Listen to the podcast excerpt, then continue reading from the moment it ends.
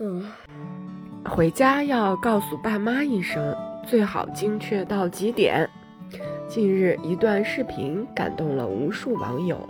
画面里，一位母亲在自家的院子里扫地，她一遍一遍扫着自家大门口，还时不时看向门口的路。不知过了多久，视频里传来旅行箱的声音，一个男生背着吉他出现在了门口。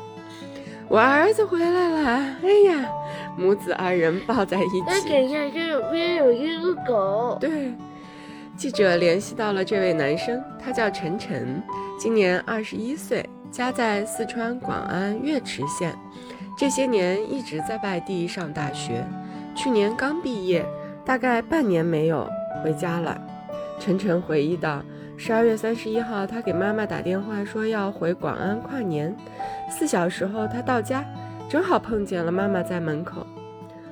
后来我在监控里看到妈妈在门口等了有三四个小时，眼泪哇哇的流，就把视频分享了出来。晨晨说，最近几天他在家享受团聚的时光。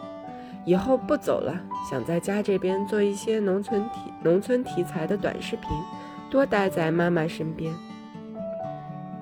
回家要提前告诉爸妈一声，这样等你回家的日子就是甜的。最好能精确到几点，因为我们很多习以为常的巧遇，其实是等待已久的重逢。